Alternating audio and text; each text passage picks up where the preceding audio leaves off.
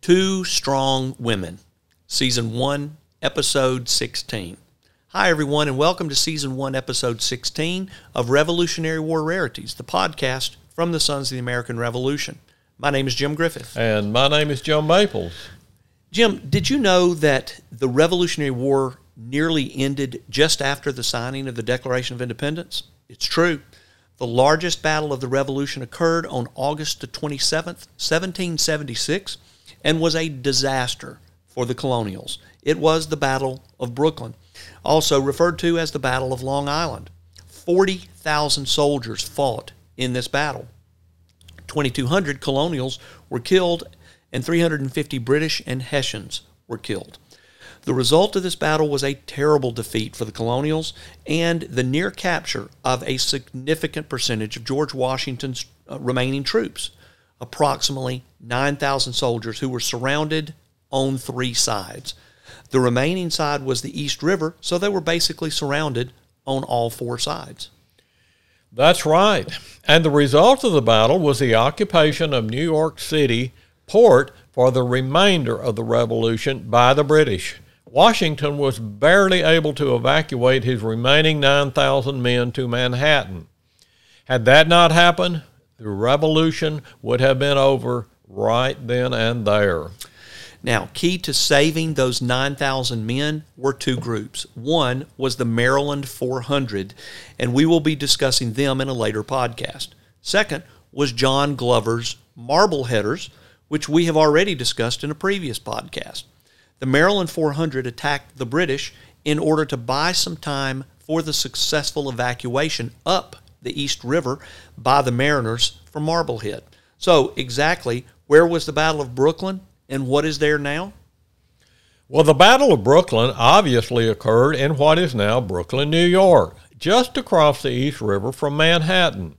Sadly, the battlefield was not preserved and is now a completely developed urban landscape.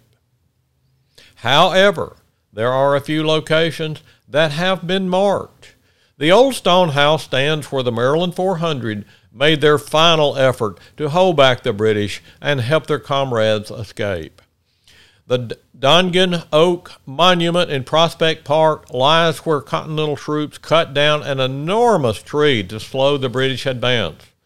The prison ship's Martyrs Monument in Fort Greene Park honors all those who suffered and died in miserable captivity after the battle.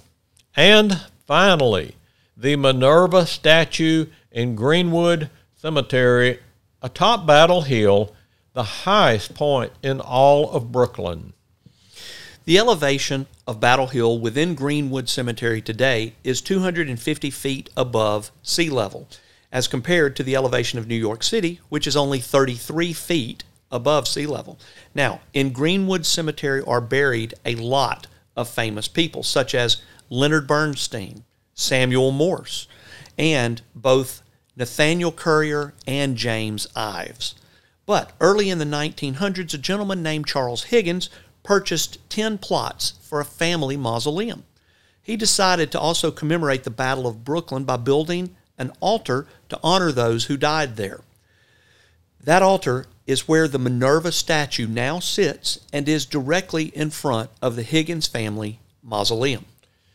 So, Jim, I think it's obvious that the Battle of Brooklyn battlefield was not preserved, but Charles Higgins did what he could in 1920 by building the Minerva Altar to Liberty statue. Now, here's the interesting point Minerva faces directly toward another very strong woman, Lady Liberty. Yep, that's right. The left arm of Minerva is raised toward the Statue of Liberty as if saluting her. So both statues are looking at each other across the New York harbor. And as of today, you can stand at the Minerva statue and see the Statue of Liberty. With the growth of New York City, it remains to be seen how long that will be the case, as there are developers who would like to build taller buildings between those two monuments.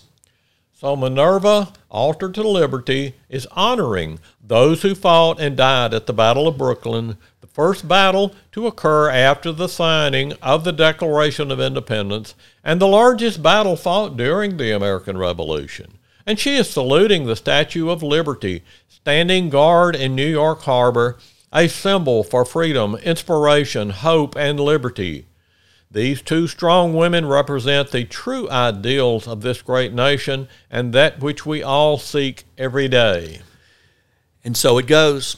John F. Kennedy was quoted as saying, Let every nation know, whether it wishes us well or ill, that we shall pay any price, bear any burden, meet any hardship, support any friend, oppose any foe, to assure the survival and success of liberty.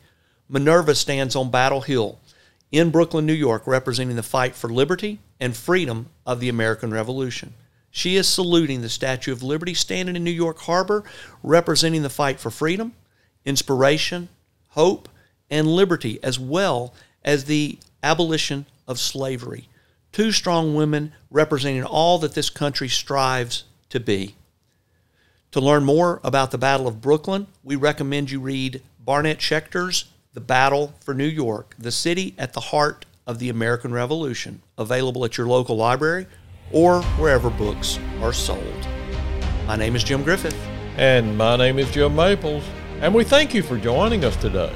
And please be sure to join us for the next episode of Revolutionary War Rarities. This has been a production of the National Society Sons of the American Revolution, www.sar.org.